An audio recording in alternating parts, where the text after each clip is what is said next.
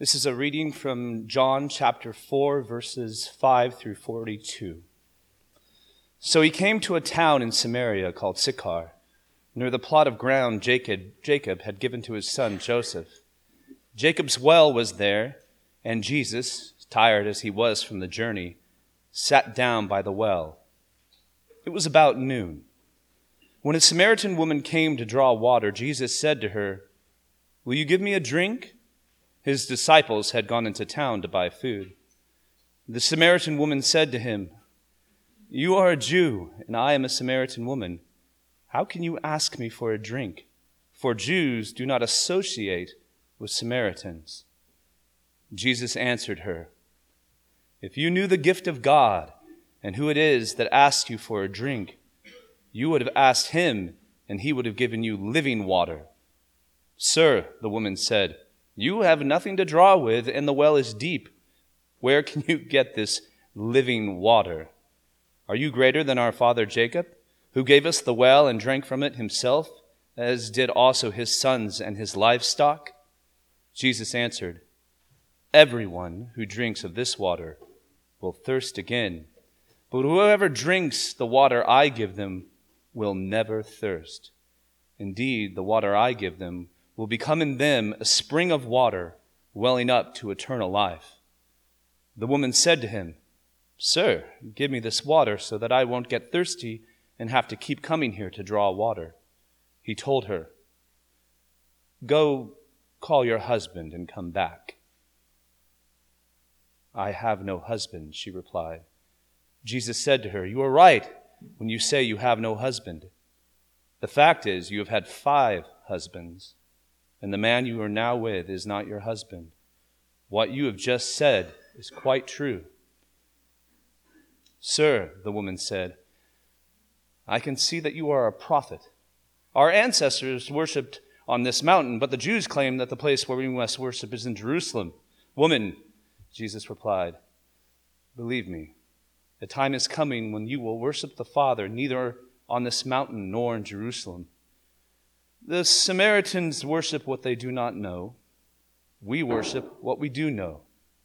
For salvation is from the Jews. Yet a time is coming and has now come when the true worshippers will worship the Father in spirit and in truth, for they are the kind of worshippers the Father seeks. God is spirit, and his worshippers must worship in the spirit and truth. The woman said, I know that Messiah called Christ is coming. When he comes, he will explain everything to us. Then Jesus declared, I, the one speaking to you, I am he. The disciples rejoined Jesus. Just then the disciples returned and surprised to find him t- talking to a woman, but no one asked, What do you want? Or why are you talking to her? Then, leaving her water jar, the woman went back to the town and said to the people, Come see a man who told me everything I ever did. Could this be the Messiah? They came out of the town and made their way towards him. Meanwhile, his disciples urged him, Rabbi, eat something. But he said to them, oh, I have food to eat that you know nothing about. Then his disciples said to each other, could someone have brought him food? My food, said Jesus, is to do the will of him who sent me and to finish his work. Don't you have a saying? It's still four months until harvest. I tell you, open your eyes and look at the fields. They are ripe with harvest. Even now, the one who reaps draws a wage and harvests a crop for eternal life so that the sower and the reaper may be glad together. Thus the saying, one sows and another reaps, is true. I sent you to reap what you have not worked for. Others have done that hard work, and you have reaped the benefits of their labor. Many of the Samaritans from the town believed in him because of the woman's testimony. He told me everything I ever did. So when the Samaritans came to him, they urged him to stay with them, and he stayed two days. And because of his words, many more became believers. They said to the woman, We no longer believe just because of what you said. Now we have heard for ourselves, and we know that this man really is the Savior of the world. The word of the Lord. We come to uh, the season of Lent with an expectation that it's about renunciation. It's about giving up stuff. Give up chocolate for Lent. Give up donuts for Lent. Give up chocolate donuts for Lent? No!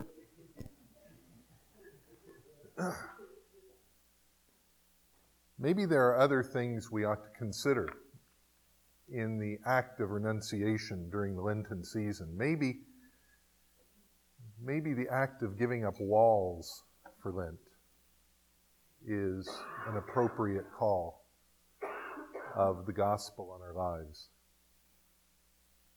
It seems to me that this story, this long story in John's gospel that, that we read so much into, is at its core Jesus inviting not just the Samaritan woman in Sychar or the village of Sychar or his disciples, but us 2,000 years later. Maybe the invitation is give up the walls. Give up the barriers that you create so that you're able to determine us and them. Walls simply help us define who the other is and whether they are worthy of being in our space or not. That's the fundamental purpose of a wall. And it's not entirely a bad wall, uh, not entirely a bad thing. You know, walls serve a purpose. Houses without walls tend to lose things, tend to get cold at night. So I'm not here this morning to suggest that walls are an evil, wicked thing that we ought to do away with, but in our discernment together as the people of God, what are the walls that we need to remove? What are the barriers that we need to let go of? What are the ways in which we define them versus us that can allow us instead to hear Jesus' words that all are welcome. The thing that makes John's gospel so radical is that over and over and over again, Jesus makes it clear that the gospel isn't just for his people. Jesus was born into a context. He God incarnate, but lived in first century Judea as a Palestinian Jew, as part of, as part of synagogue and village life in Nazareth and Capernaum. He, he lived in that environment. He grew up in that environment. And, and so he, he had a point of view and a perspective, but his words, his message, over and over and over again was for God so loved the world that he gave his only son. That when he was tired and thirsty and he sat down by a well in Samaria, he said to a woman, Would you give me something to drink? Uh, the most profoundly radical thing a first century Palestinian rabbinically trained Jew could do. And so this story presents to us a, a, set, of, a, a set of ideas, a, a set of concepts about how we can be about the work of breaking barriers down. The story begins in John 4, verse 5, with Jesus telling his disciples of the necessity of this trip. He had to go through Samaria. Well, no, he didn't. The AAA map clearly showed an alternative route. Jews for hundreds of years had developed alternative routes to get from uh, Galilee to Judea without having to go through Samaria.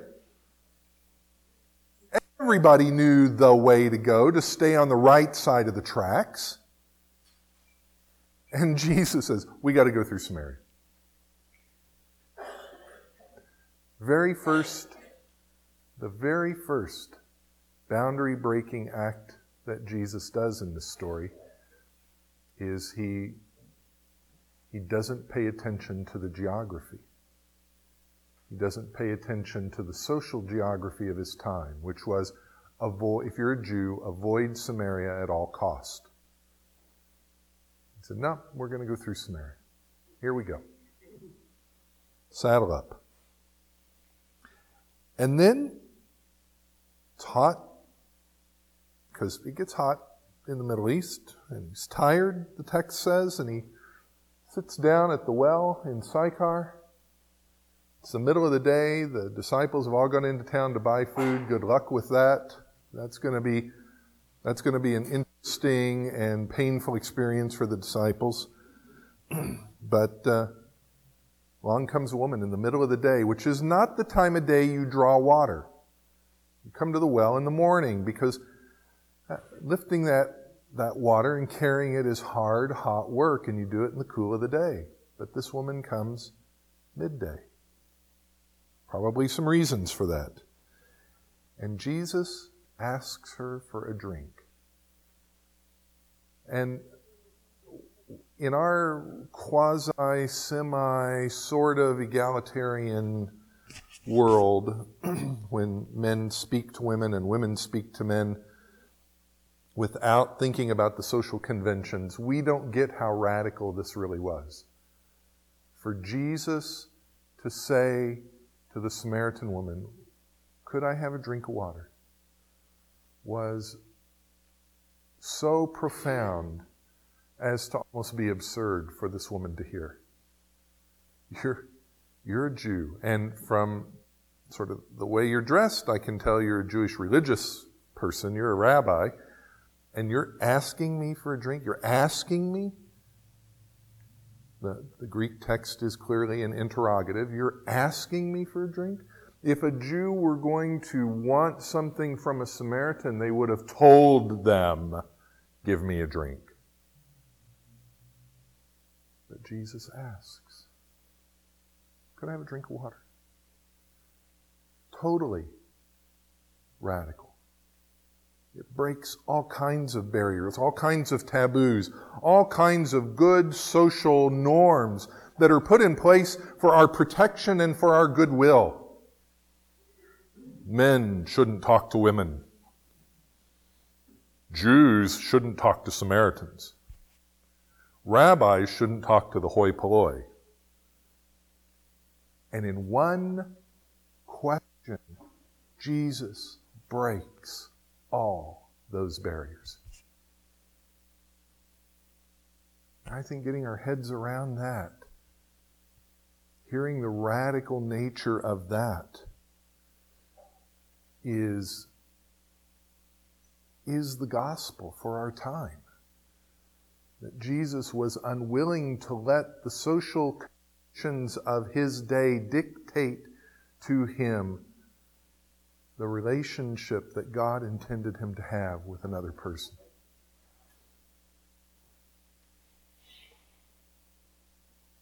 Now, the text tells us that the disciples have gone off to buy food.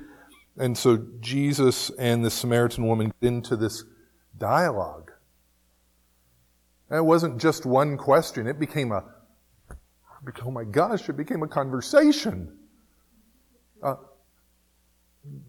this woman had probably never had a conversation with a man who wasn't her husband that was that long in her life. And Jesus is sitting there at the well having a conversation. And the barriers fall down racial barriers, gender barriers, historic barriers. There's the, the Samaritans and the Jews had different narratives about what went on in their world. And so when the Samaritans, you know, put up signs that said Samaritan lives matter, you know, the Jews will respond, well, Jewish lives matter too. Sort of.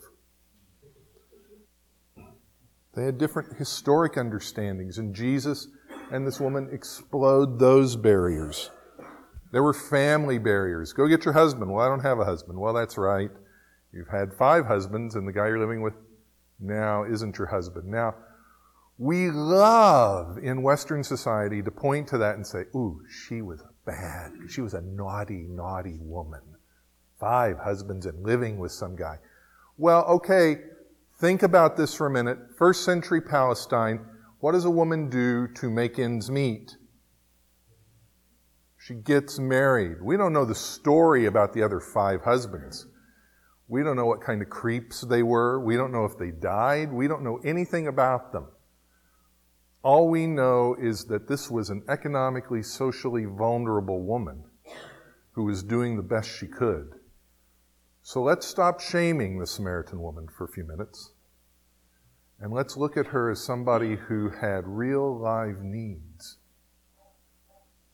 And Jesus simply said, Go get your husband, go get your family, go, go bring your people, and let's, let's continue this conversation. Let's go deeper. This wasn't Jesus shaming this woman for being a sinner. She already knew that. It was about Jesus wanting to expand the circle to break down some more barriers. And then there were the theological barriers. Well, we worship one way, you worship the other way, and Jesus says, none of that's going to matter. There is a new, a new way coming, and it's not going to matter if you have a temple on Mount Gerizim and we have a temple on Mount Zion. It's not going to matter. What's going to matter is, are you listening to God in spirit and in truth? That's what matters. Well, John John's gospel has a way of just sort of cutting stories off really when they're beginning to get interesting. And that happens. The, these clumsy knucklehead disciples show up with lunch. And they are John's John's text is so, so funny. They're surprised to see Jesus talking with a woman. That is not what the Greek says. The Greek says they were flummoxed. They were totally bamboozled. They were gobsmacked. They were amazed that Jesus was talking to a woman. And they simply didn't know what to do with it. So they, you know, they do what they, what they do throughout John's gospel. They start to sort of backpedal and well, uh, maybe you have other kinds of food we don't know about. And Jesus, did you get some food somewhere else? And what's going on here, man? And and Jesus just, oy vey. You disciples, look, there's there's food, and I bring that true food of conversation that breaks down barriers, that heals. And the disciples just said, Oh, okay, can we eat now? And John ends this story with this epilogue of this Samaritan village, Sychar, this home of Jacob.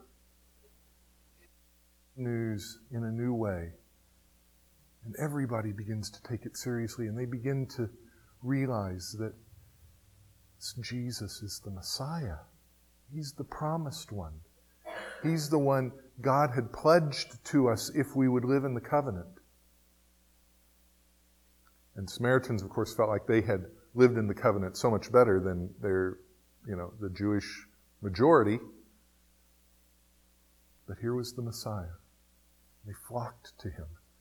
They flocked to him to the point where they, they, didn't, they didn't need this woman's testimony driving the conversation anymore. It, was, it wasn't just one woman having a conversation with Jesus that other people sort of listened into. Now it was a whole village talking with Jesus, and he delayed his trip. He stayed in that village and visited with folks, had conversation, and I suspect ate at their tables and got to know these Samaritans and broke down kinds of barriers.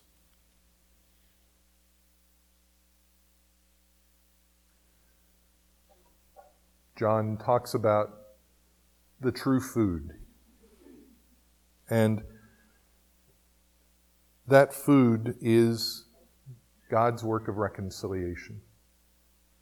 The, the food that, that God offers us, the food that, that, that heals us, that makes us whole, that enriches our lives, that brings us life, is the breaking down of barriers, the reconciling, the reaching across the divides of our lives, the, the no longer having us versus them,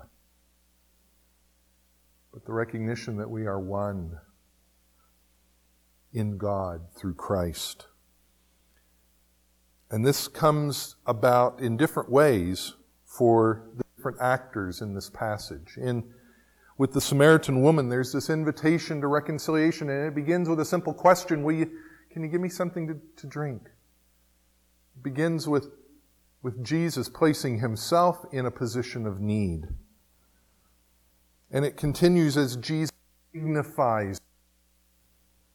The opening question, Will you give me something to drink? is, a, is an act of dignifying the Samaritan woman he could have demanded water.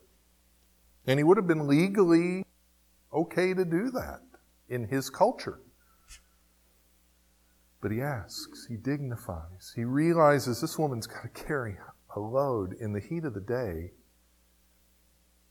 And he wants to take some of that water that she's going to need to run her household.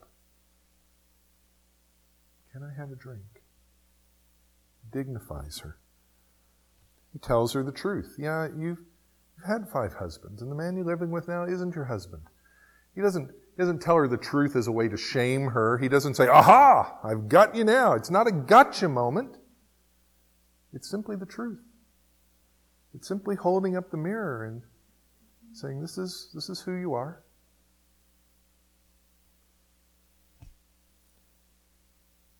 But Jesus then restores her to her community. Because whatever's been going on, the fact that this woman came in the middle of the day to get water and didn't come with the other women of the village says something about her standing in the community, that it was tenuous. And Jesus says, Go back and tell your husband, go back and tell the village. And she becomes the point of contact for conversation with the Messiah. Jesus restores her to her community. This is something that happens consistently in the Gospels. When Jesus heals somebody, he dignifies them and he restores them to their community. It happens over and over and over again, and it happens here. Not, not a physical healing, not a, not a miracle as such, but a woman who had been ostracized and left to go fetch water in the heat of the day had discovered dignity, had been told the truth, and had been restored to her community. The disciples stumble into this, as they always do, and Jesus about the mission he's been called to, and that by extension, they've been called to, and that by extension, we've been called to. That mission is to provide the true food. The, the image in the, the metaphor in the video was to be one of stone catchers. I think another, another image for us is to be restaurateurs, to be folks that set a table for everyone to come and enjoy the feast without respect to who they are, but to give them the dignity of what, can, of what the kitchen can prepare. And to see community break out across the tables. And that means that as Jesus is talking to the disciples, he says to them, Look, you've, you've, got, you've got to come up with, with the, a way of life that can sustain this work. This is not for the easy and faint hearted. The, the work of bringing the true food. It's hard work.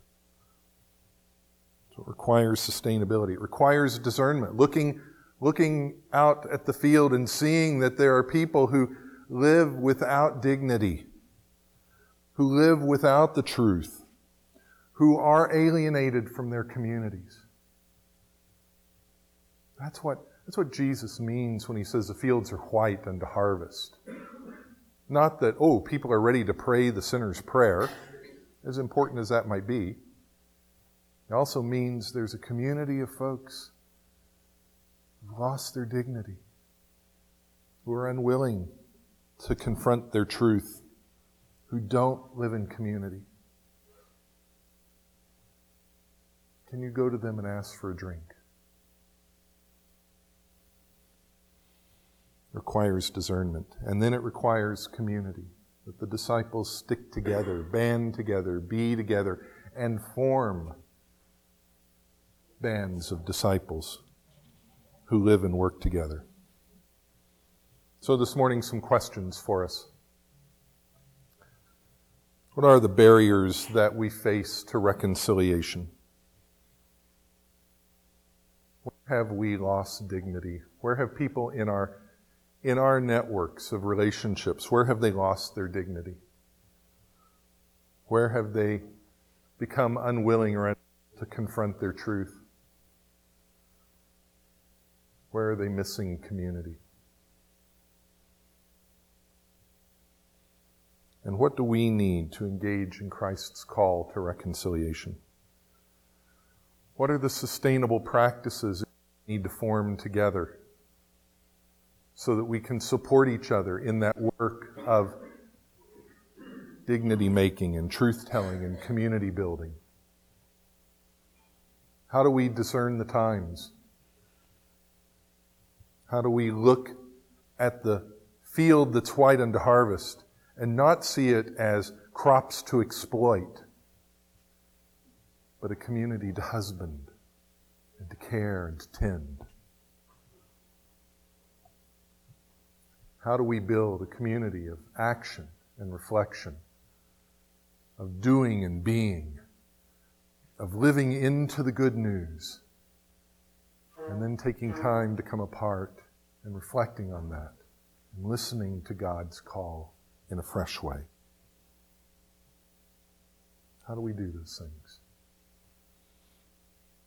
I'm not sure I know, but I do know one more thing. Actually, Jürgen Moltmann, the German theologian, knows it better than I do. The truth of human freedom lies in the love that breaks down barriers.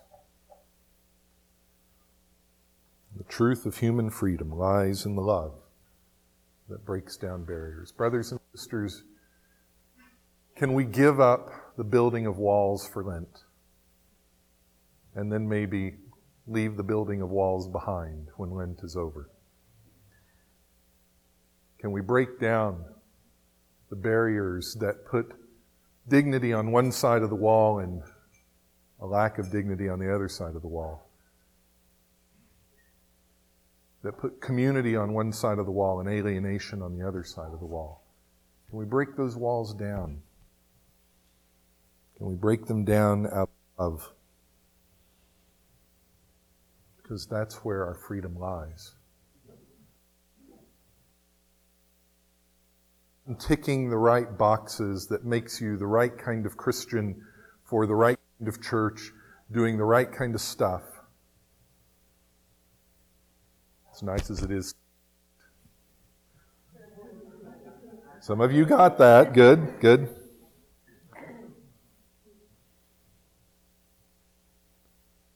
But it's about living into the truth of human freedom. The breaking down of walls, not out of anger, but out of love. And in that love, that love that asks simple questions like, can I have something to drink? We discover our own reconciliation with God. Thanks be to God for His Word.